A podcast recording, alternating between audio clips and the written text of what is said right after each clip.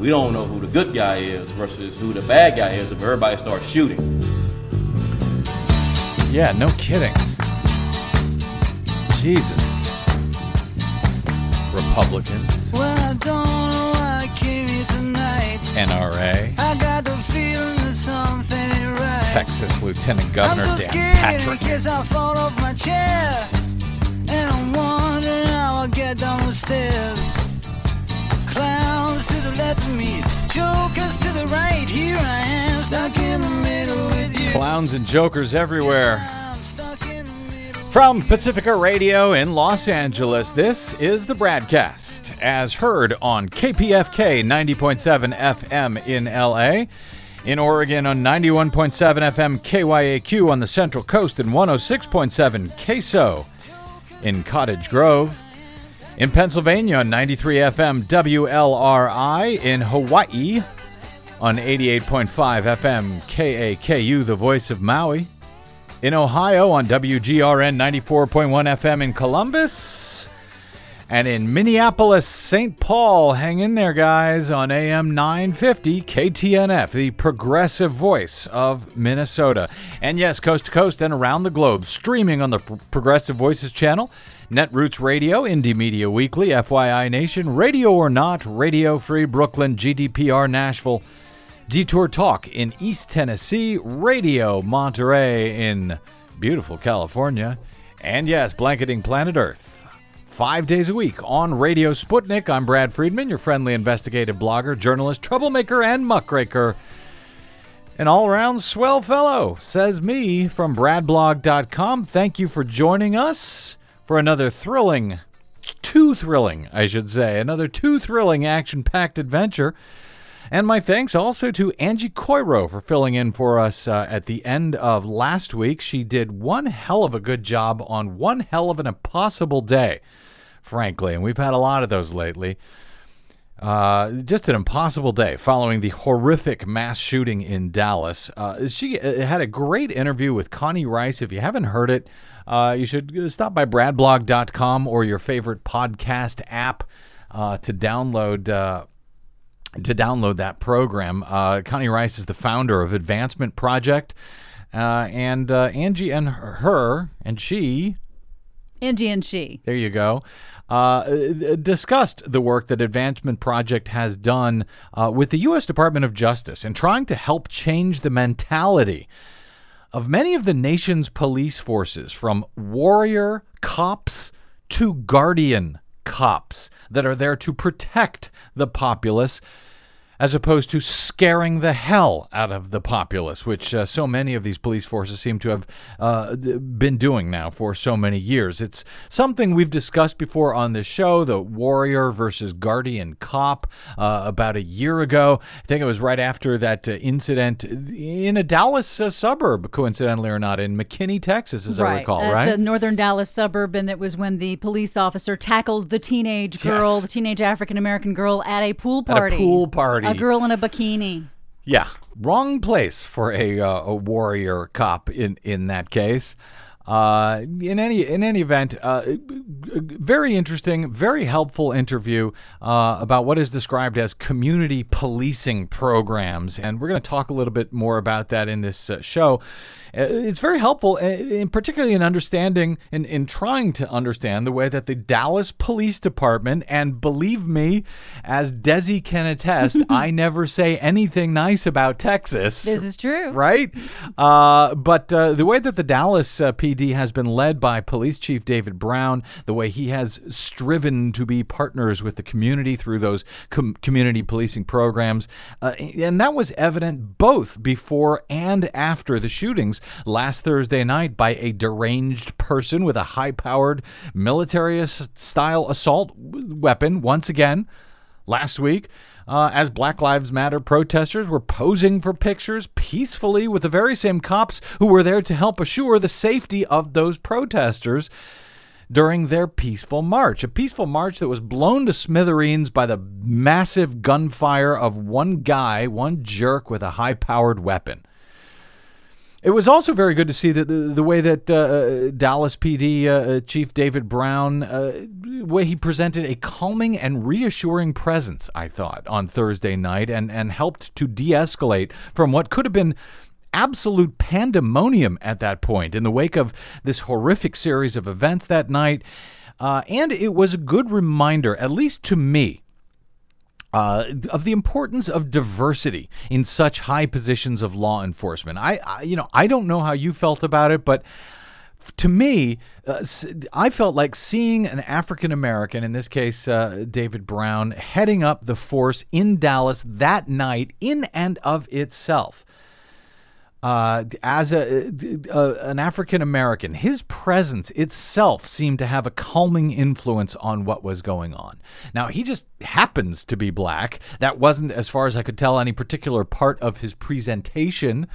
Uh, that night, as as he spoke to the media during that ongoing situation, uh, when nobody knew what the hell was going on, while there was believed to be a, a potential conspiracy of at least four different shooters working together that night. But I, as I was watching, I could only imagine how different the response might have been on a night like that had the chief in question been more like the angry, panicked, uh, white chief of police in Ferguson, Missouri, a year or two ago after the killing of Michael Brown.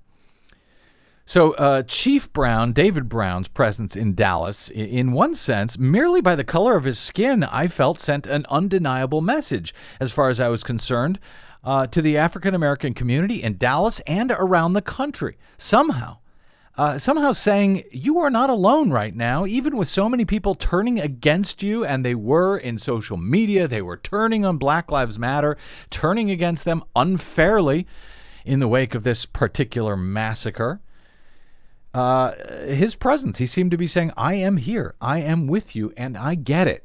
And even, he, even now, yeah. And, and he followed up with his actions and his words. I mean, his it was just a dramatic and and very moving press uh, conference. Well, it it was, and it has been throughout. Every time he's he's he shows up, frankly. Uh, and and certainly on Thursday night when you have a shooter on the loose, people are panicking. There's there's pandemonium. Uh, and and the shooter at that point was reported and, and reported inaccurately at first to be one or more black assailants.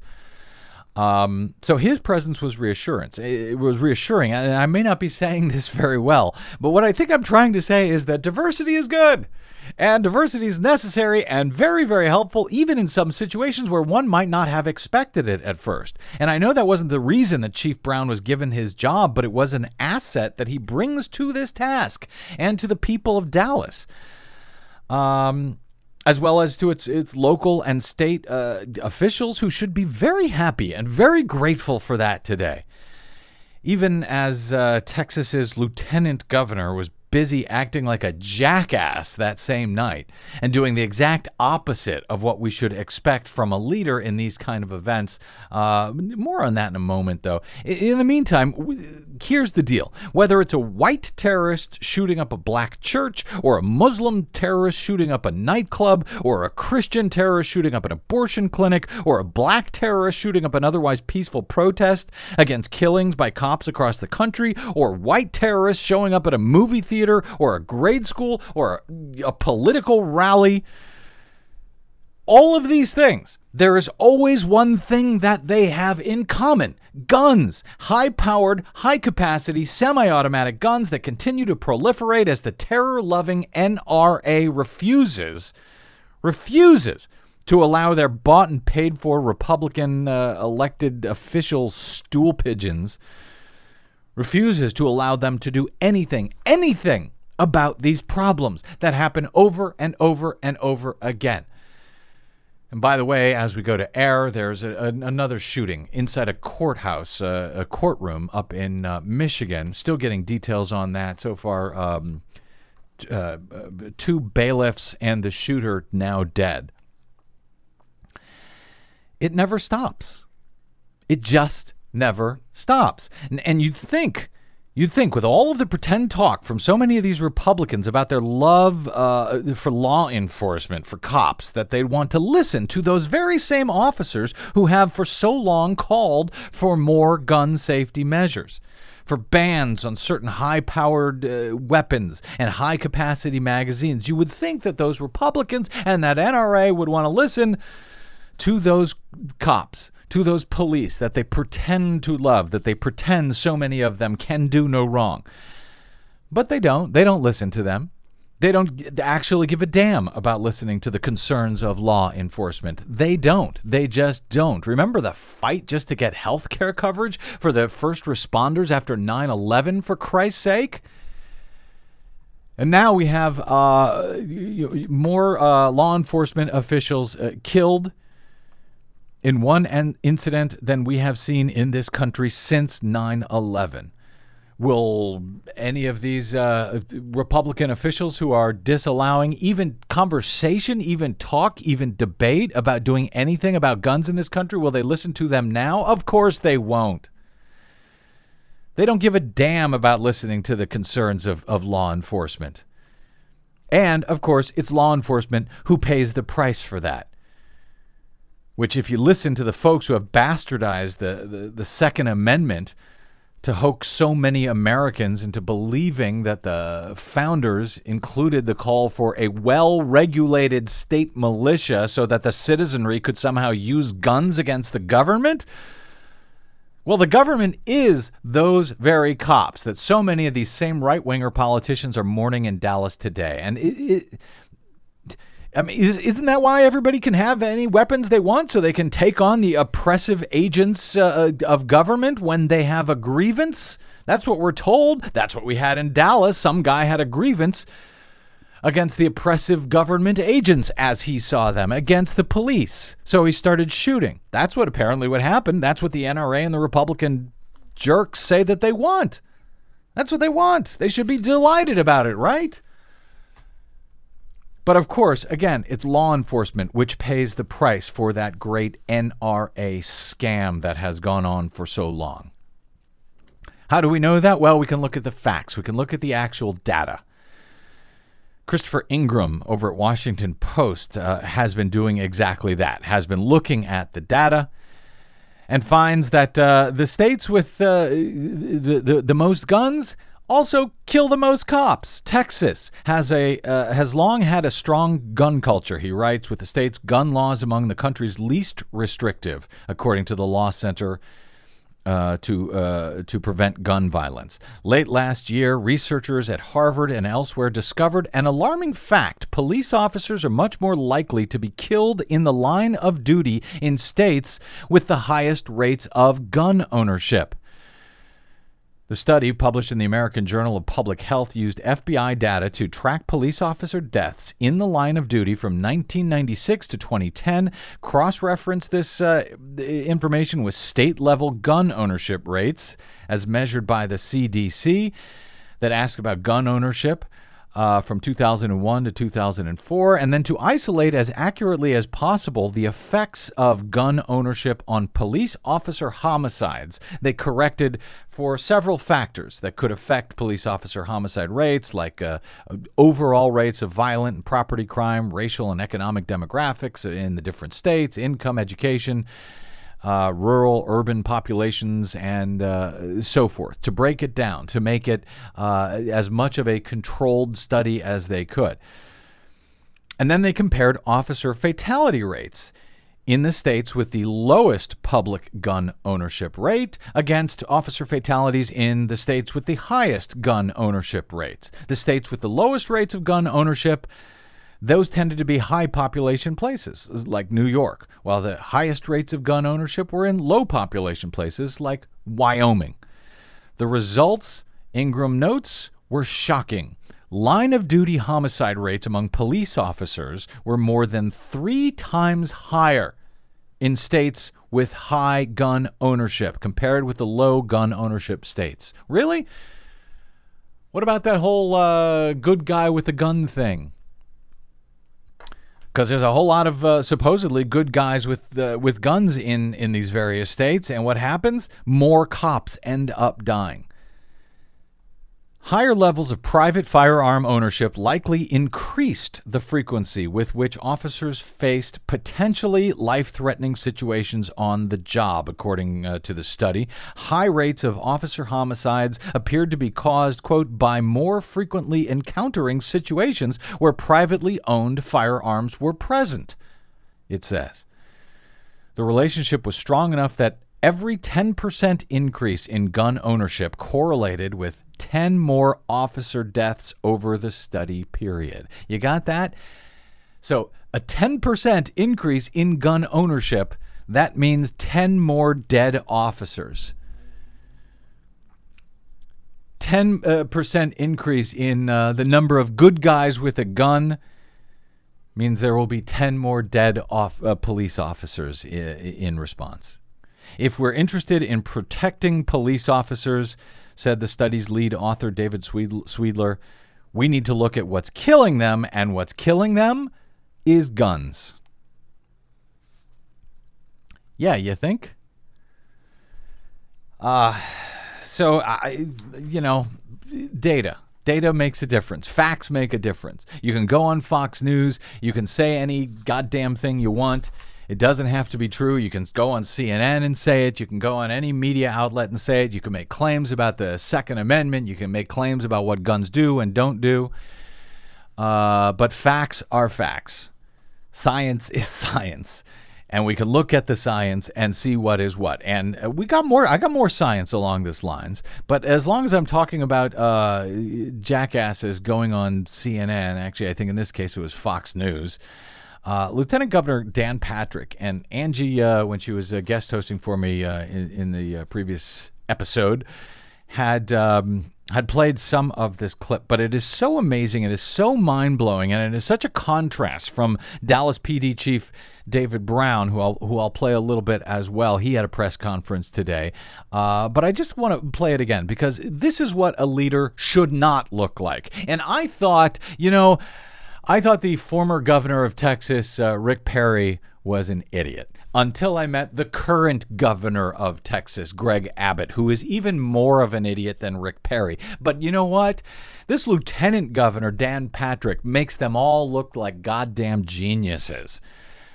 I, I, I it's just amazing. Here, uh, here we go. Uh, let me just uh, play this clip. We'll talk a little bit about it. Uh, lieutenant Governor Dan Patrick on Fox News. Go ahead. Uh, these were officers last night. Many of them never had a never had a chance, never knew what hit them. Shot in the back. I do blame former Black Lives Matters protests. Last night was peaceful, but others have not been, and we've heard the pigs in the blanket. All of these officers, has been said last night, lost their life protecting people who were protesting against them. This has to end.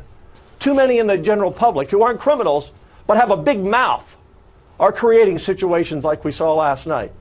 Um, all those protesters last night, they ran the other way, expecting the men and women in blue to turn around and protect them. What hypocrites!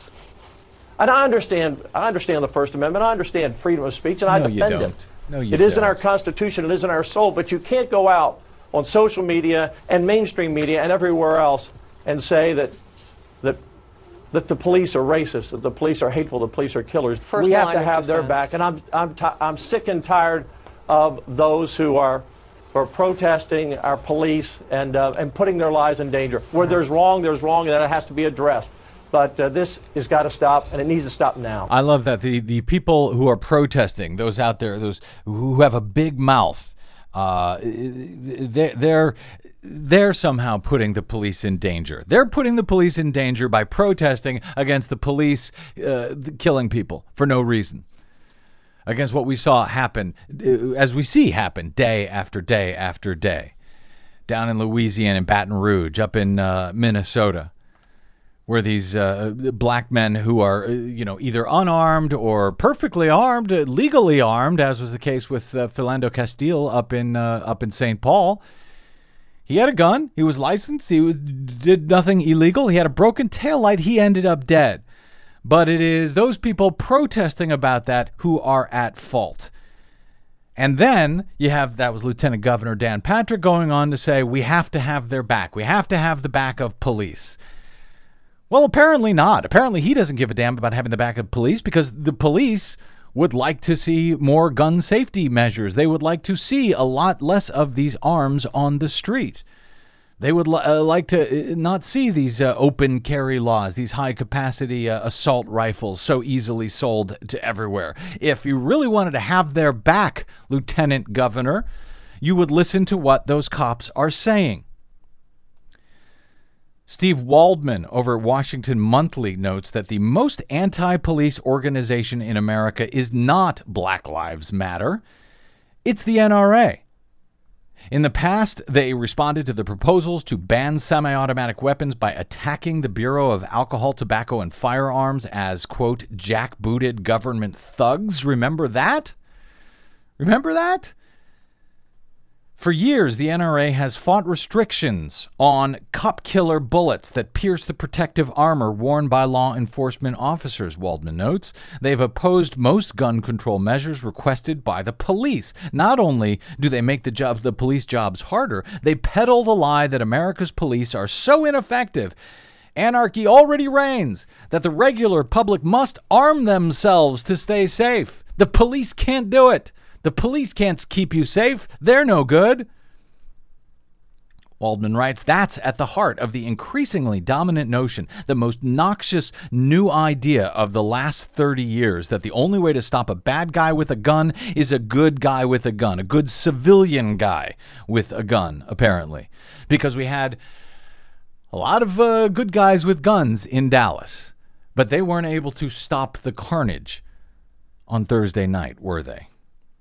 Lots of them. And one guy was able to cause that kind of carnage. Waldman goes on to say, think about it. The answer used to be that the only way to stop a bad guy with a gun is a policeman with a gun, but no more. The NRA's big message now the police are not the answer. You can't rely on the police. Really? I, I thought we had to have their back. I thought we ought to be listening to the police.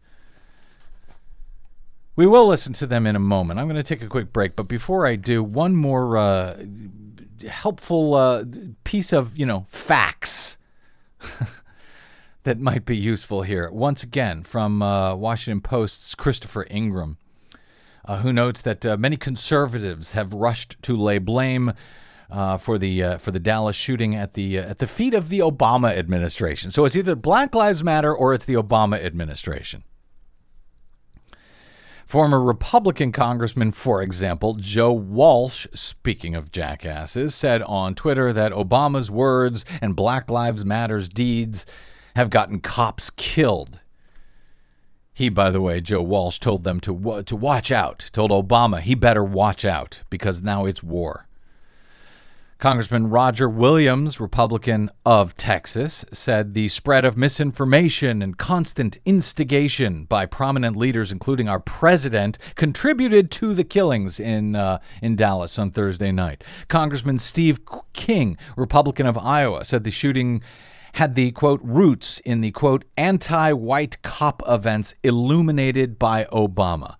These statements writes Ingraham, are part of a broader narrative of a war on cops carried out by the Obama administration and or by Black Lives Matter, uh, depending on whom you ask. Well, Here's a funny thing. Data from the Officers Down Memorial page he found, which tracks law enforcement officer fatalities in real uh, in real time, illustrates uh, something very different from what these uh, wingnut right, you know, jackasses are out there claiming that Obama is putting cops at risk, that Black Lives Matter is putting uh, lives at risk. The uh, Officers Down memorial page finds just the opposite. Finds, in fact, that police are safer, much safer under Obama than they have been in decades. During the Reagan years, for instance, an average of 101 police officers were intentionally killed each year. Under George H.W. Bush, that number fell to 90. It fell further to 81 deaths per year under Bill Clinton and to 72 deaths per year under George W. Bush. And under Obama, the average number of police intentionally killed each year has fallen to its lowest level yet, an average of 62 deaths annually through 2015. He says, uh, Ingraham says, if you include the 2016 police officer shootings year to date, this includes Dallas, and projected out to a full year, that average of 62 deaths doesn't change. Now, that doesn't mean it's Barack Obama necessarily uh, lowering the rate personally, or even his policies that are lowering it. But it speaks to this notion, this nonsense that somehow Barack Obama is causing this hatred of police and is causing uh, uh, cops to get killed. The facts, if you give a damn about facts and data, the facts simply don't bear that out. The facts actually bear out the opposite. 101 uh, killings per year under, under Ronald Reagan plummeted down to 62 a year under Barack Obama, lower even than it was under George W. Bush, by far. These figures, uh, by the way, include all incidents in which a suspect intended to kill a police officer, shootings, stabbings, assaults, bombings, and vehicular assaults. They exclude such things as accidental shootings, job related illnesses, and traffic accidents, and so forth.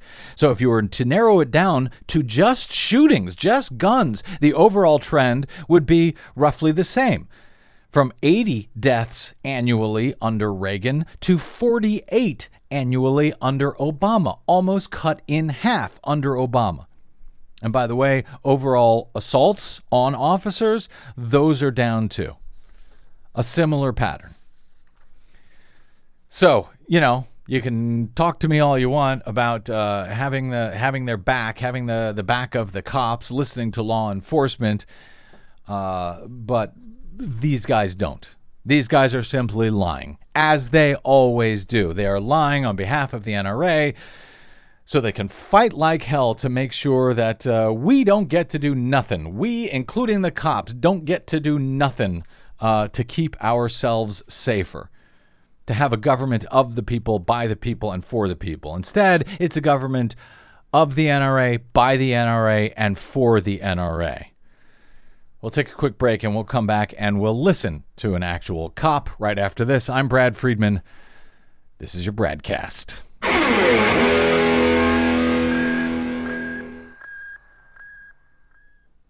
Hi, this is Desi Doyen from the Green News Report and the Bradcast, both brought to you without corporate or political influence. Why? Because we rely on you to help keep us completely independent. Please drop by bradblog.com slash donate today and help us stay on your public airwaves. That's bradblog.com slash donate. You'll thank yourself later. I'll thank you now.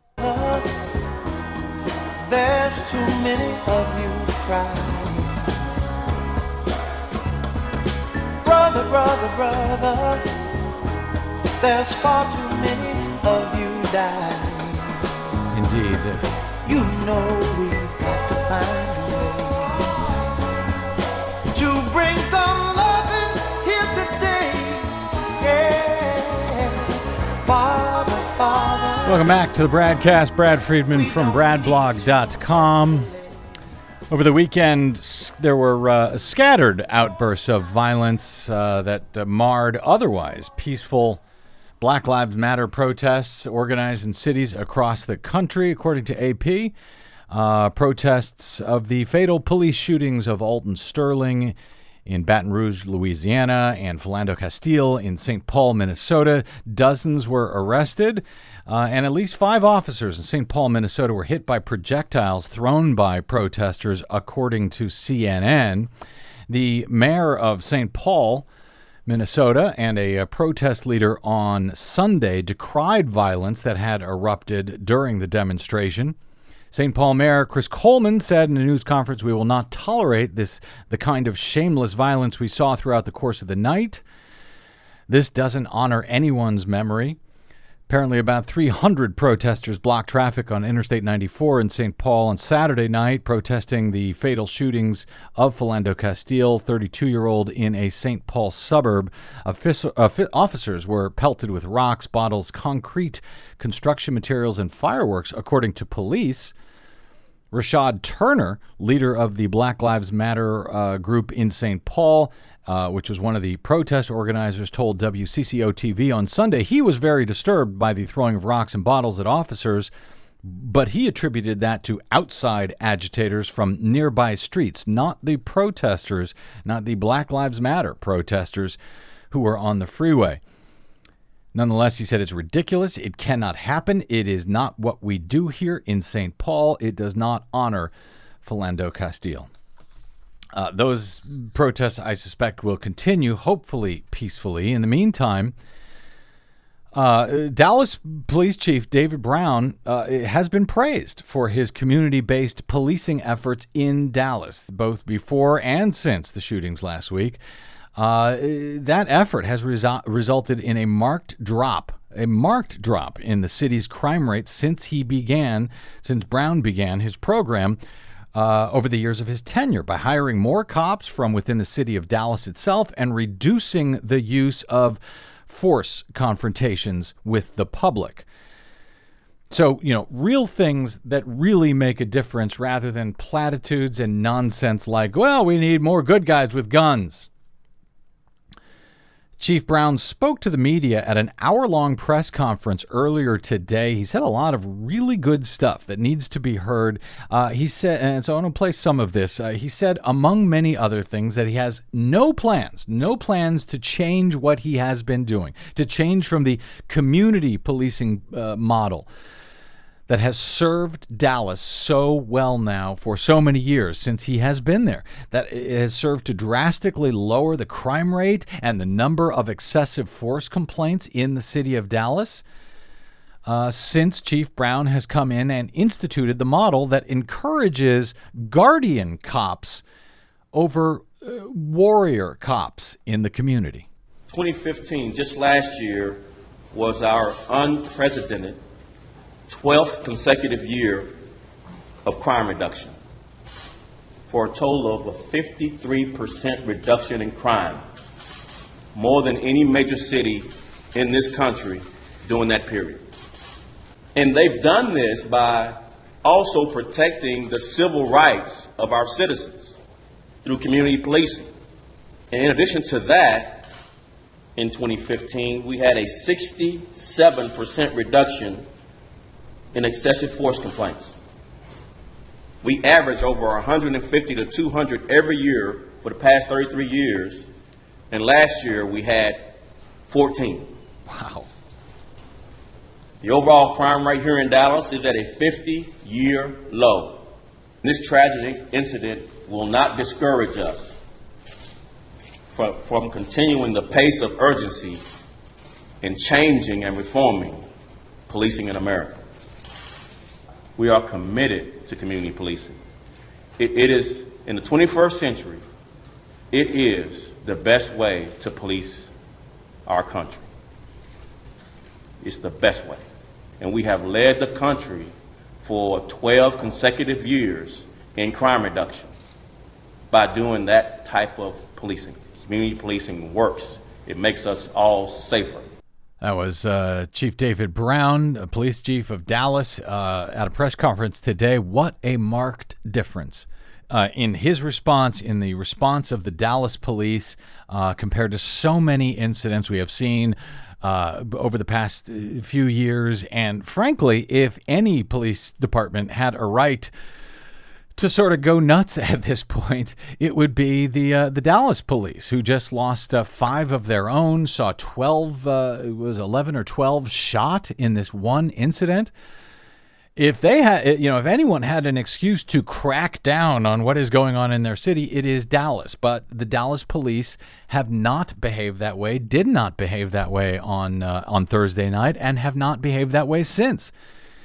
They are, as far as I'm concerned, a, a, model to the nation. David Brown is a model to the nation. He was also asked about uh, the, the debate over guns at the press conference and, uh, frankly, the lack of action on them. Here was Chief Brown's response.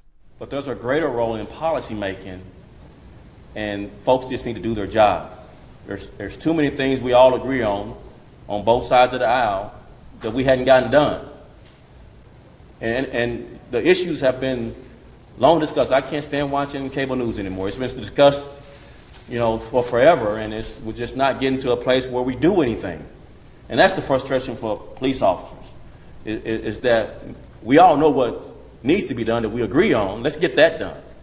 Well, something on guns. You know, I was asked, well, what's your opinion about guns? Well, ask the policymakers to do something, and then I'll give you an opinion. Put, put a law out there, and I'll give you an opinion about it. But to have me do that job, I'll pass on that. Get in that debate and get swallowed up by both sides who are entrenched in their positions. I, I want no part of that. Do your job. We're doing ours. Hmm. We're putting our lives on the line. The other aspects of government need to step up and help us. Yeah. Step up and help us. Step up and help them, Lieutenant Governor Dan Patrick. Don't just say we need to have their back. Listen to what Chief Brown is telling you. Listen to what he's saying. Listen to the him saying that there's stuff that both sides agree on. That 80 and 90% of Americans agree on. Just these low hanging uh, uh, fruit gun safety issues we've talked about on this show so much, so often, so recently uh, you know, uh, about closing the background check loopholes uh, at gun shows and online. Uh, trying to do something for you know to keep uh, folks who are on the terrorist watch list from ma- being able to walk into any gun store and buy weapons of mass destruction, just like Al Qaeda has told their people they can here in these United States. There is stuff both sides agree on, as David Brown put it.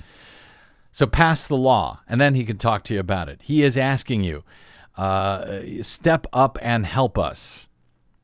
And of course, Lieutenant Governor Dan Patrick and all of the others clinging to their guns at the NRA are doing just the opposite. They are not giving cops the uh, the tools, the gun safety measures that those cops have been begging for for so many years. In the meantime, those same politicians continue to ask more and more of police, of police themselves, rather than provide real services to the community. Because, God forbid, they might have to raise taxes to pay for what the people actually need and want. Instead, we'll just ask the cops to do it. We'll just ask the same folks who we pretend to support uh, the, the same folks who, who act like they're supporting cops but really aren't, and instead they're just piling more and more on them, asking them to solve all of society's ills. Dallas PD Chief David Brown spoke about that at his press conference today as well. Uh, what we're doing, and what we're trying to accomplish here is above challenging. It, it is, we're asking cops to do too much in this country. We are. We're just asking us to do too much. Every societal failure, we put it off on the cops to solve.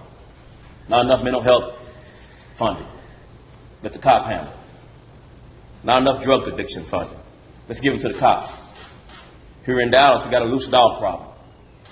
Let's have the cops chase loose dogs. It- the- you know, schools fail. Give it to the cops. Um, 70% of the African American community is being raised by single women. Let's give it to the cops to solve that as well. That's too much to ask. Policing was never meant to solve all those problems. And I just ask for other parts of our democracy, along with the free press, to help us. If anything could be done, it, it needs to be done by uh, our, our public which includes the protesters, to have greater concern about the requirements that it puts on law enforcement when you have spontaneous protests or even planned protests to ensure their safety, but not to be inconsiderate of the officer's safety. That's, that's what could be done different. If something can be done, it's, it's going to be done in the public square. It's going to be done by our citizens understanding that uh, this democracy requires their participation. Man, I love that guy. Uh, Dallas PD Chief David Brown. Uh, just one more comment uh, from him um, from his press conference today. He was asked about uh, about open carry. You know, they've got these, uh, well, liberal uh, laws when it comes to to guns. You can pretty much have any gun you want. You can walk around with it any place you want. That led to havoc on Thursday night as uh, you know everyone was scrambling. There was a bunch of open uh, carry protesters out there who had guns. Uh, and and you know there there was no way to tell who was the good guy, who was the bad guy. And and the uh, Dallas police communications chief officer uh, stepped into it a little bit when she identified someone as a suspect Mm-hmm. Yeah. who was only actually a person of interest because basically they were looking at people who were carrying guns and running away from the protest, and she identified that man who was not in any way whatsoever an actual suspect. And she and and uh, whoever the uh, public information officers were at uh, Dallas left that up for hours, even after they knew that this guy had nothing to do with it. There was video of him during the shooting. Obviously, not shooting anybody, trying to figure out what the hell was going on. And uh, they put the word out for this guy.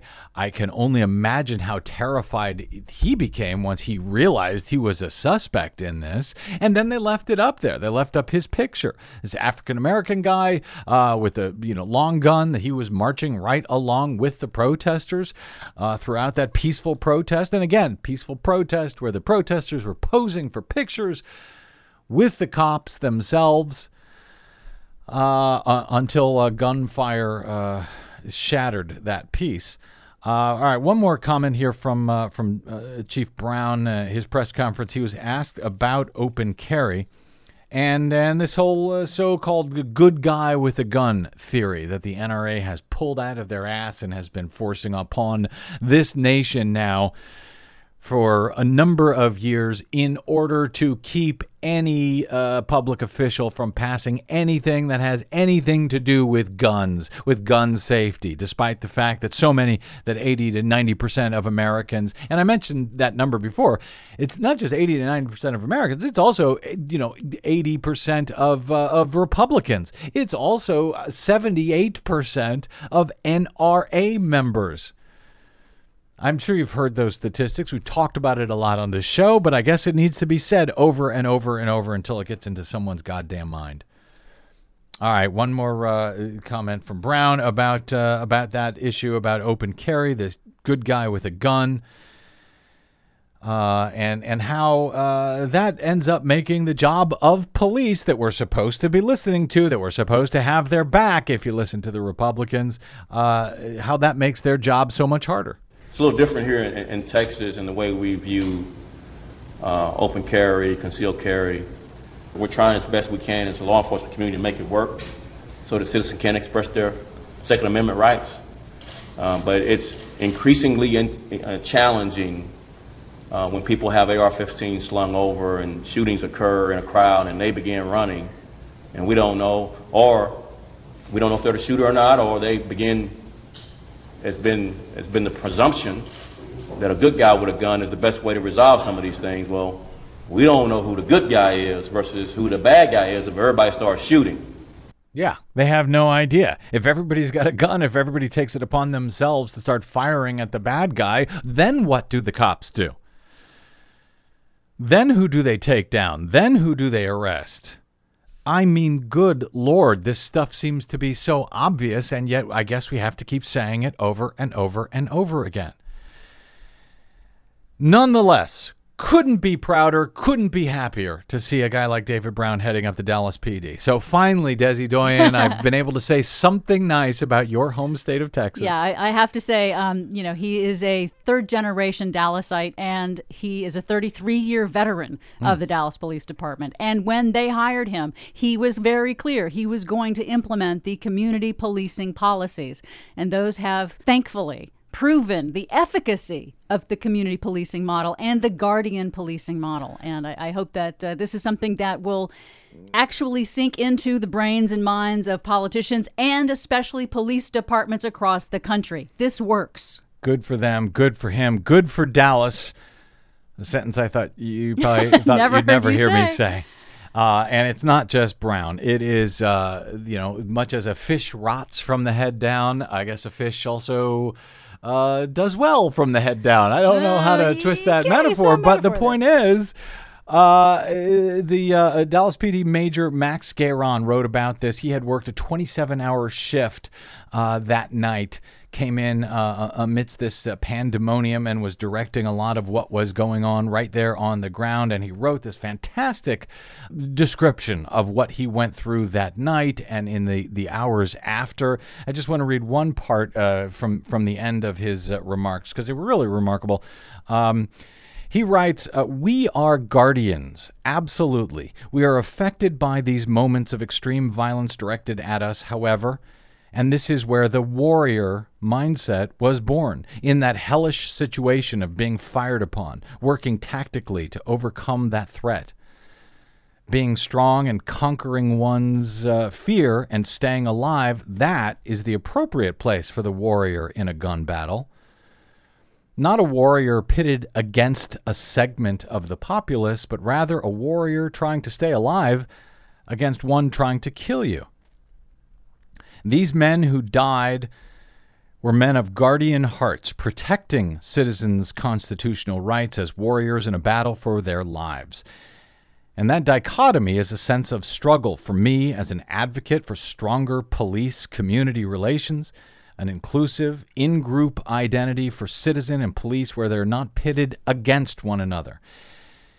It is imperative that we continue to deal with and overcome inherent bias and its effects on human beings. All this during a tense time in our nation. He writes So I need more sleep. I need to grieve. I need to do my job, and I need to lead officers of whom I am extremely proud to serve alongside. These are truly men and women who are guardians of the city of Dallas.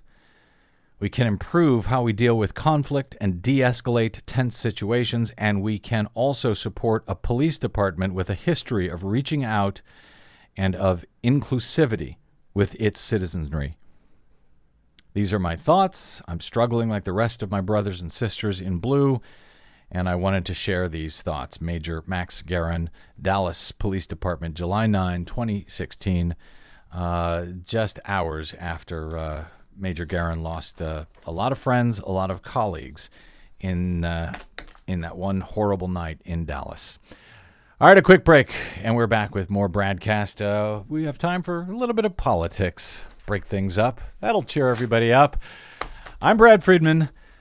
This is the BradCast.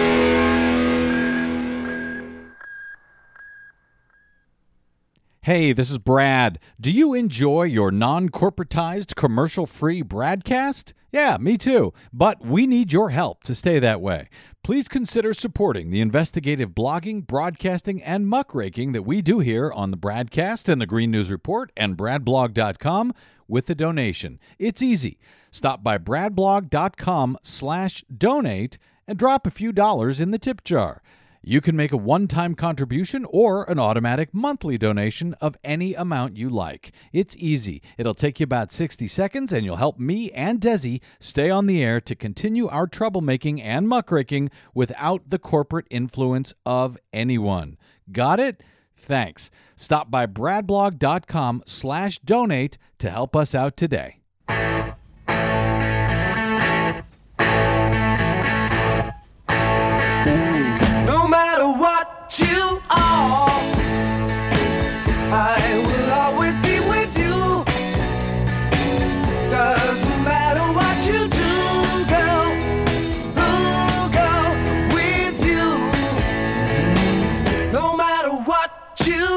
Well, that's what Democrats are hoping anyway. Welcome back to the BradCast. Brad Friedman from BradBlog.com talked about the uh, the platform fight going on between the Bernie Sanders supporters and Hillary Clinton supporters. Yes, that is still ongoing. Uh, we talked about that last week. We've got uh, an update today. Before I get to that, very quickly, uh, speaking of women in power, Theresa May is now set to become Britain's next prime minister after her sole remaining rival also a woman, Energy Minister uh, Andrea Lead- Leadsom, Leadsom, unexpectedly withdrew from the race today to lead the Conservative Party.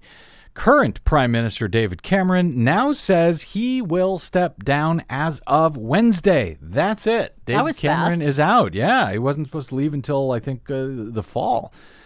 But he's out. It has been uh, d- dwindled down to just Theresa May uh, to lead the Conservative Party, which means uh, she will now become the next Prime Minister of, uh, of Britain. Cameron announced his resignation after the country had voted in the uh, referendum last month to leave the UK, the Brexit referendum. He had campaigned to stay in the European Union, and May, uh, who also supported remaining in the EU, uh, she is, uh, according to AP, one of the most experienced ministers in Cameron's cabinet, serving in the notoriously difficult job of Interior Minister for six years. If confirmed, uh, the 59 year old politician would be the second woman to hold the job after Margaret Thatcher. So that's Great Britain, where they're about to get a another female prime minister. Meanwhile, back here in uh, these United States of America, Bernie Sanders and Hillary Clinton are planning to speak together at a joint rally in New Hampshire on Tuesday morning, where Sanders is finally expected, yes, to endorse his rival the presumptive nomi- uh, Democratic nominee. The announcement comes on the heels of what is being described as very positive uh, and progressive results of talks being carried out by both Clinton and Sanders supporters to hammer out the language for the Democratic Party platform document to be presented and finalized and voted on at the party's upcoming national convention in Philadelphia at the end of this month. So, uh, as mentioned, we had sp- uh, spoken to uh, Ben Norton, I think, a week or so ago after the platform committee's last meeting in St. Louis. It didn't go very well. There was a lot of uh, disagreements on the direction for the platform.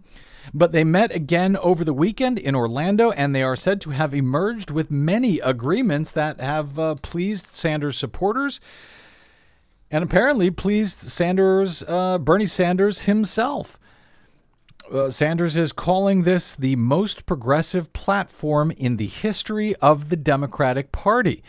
During lengthy and at times raucous Democratic Party platform talks in Orlando, Sanders supporters are said to have won a number of progressive concessions from the Clinton camp, resulting in what Connecticut Governor Dan Malloy also said uh, was uh, by far the most progressive platform that this party has seen in multiple generations.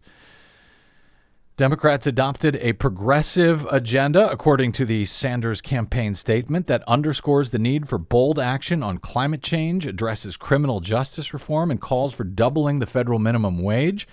We've made enormous strides.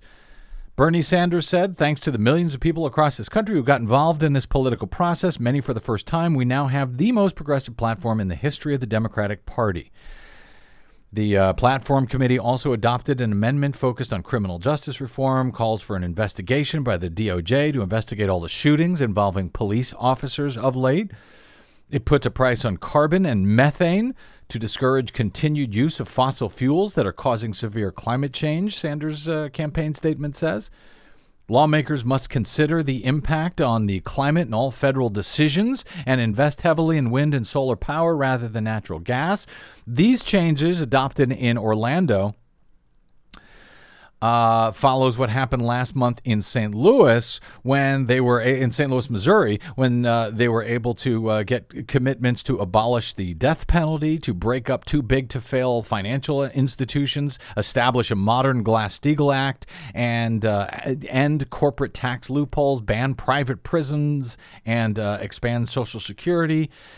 And now uh, Hillary Clinton has agreed to what Bernie Sanders will amount to free tuition for 83% of American students.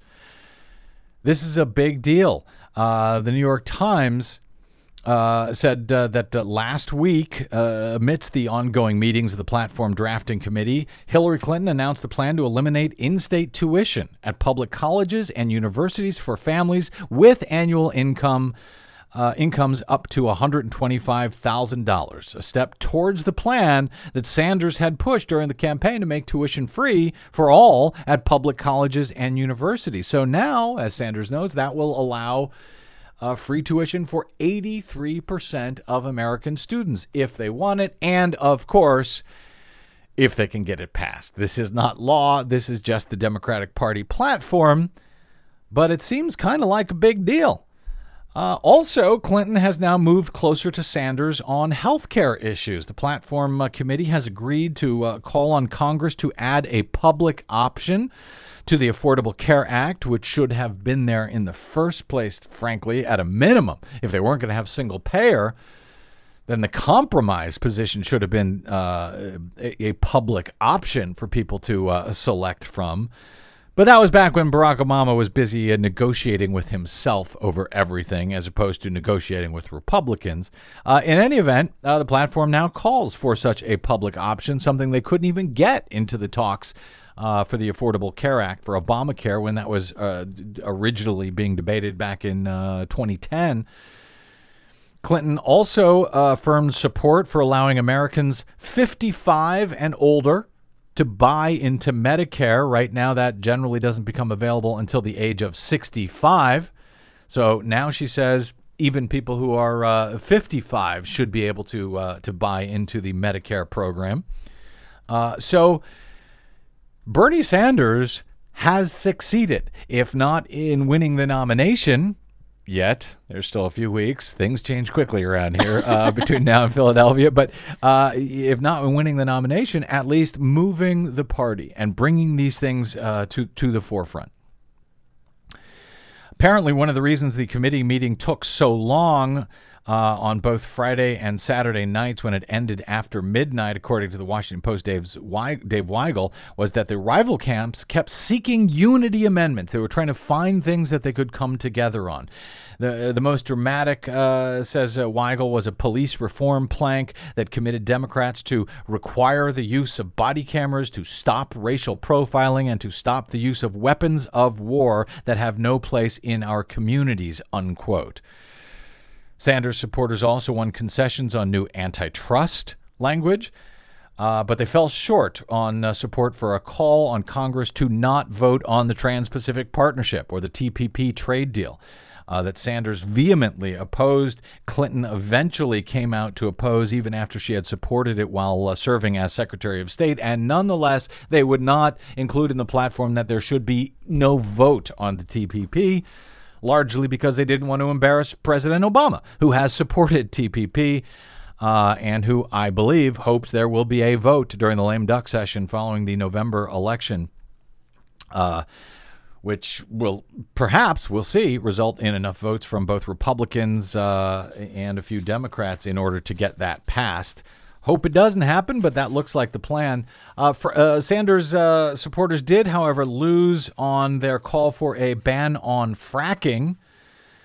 Apparently, the fractivists fell short uh, in in that debate that a lot of people were watching. I suspect we'll cover that more on, on an upcoming Green News report. Desi oh, maybe. Uh, but they did walk away with language that prioritized the building of solar and wind plants before natural gas facilities.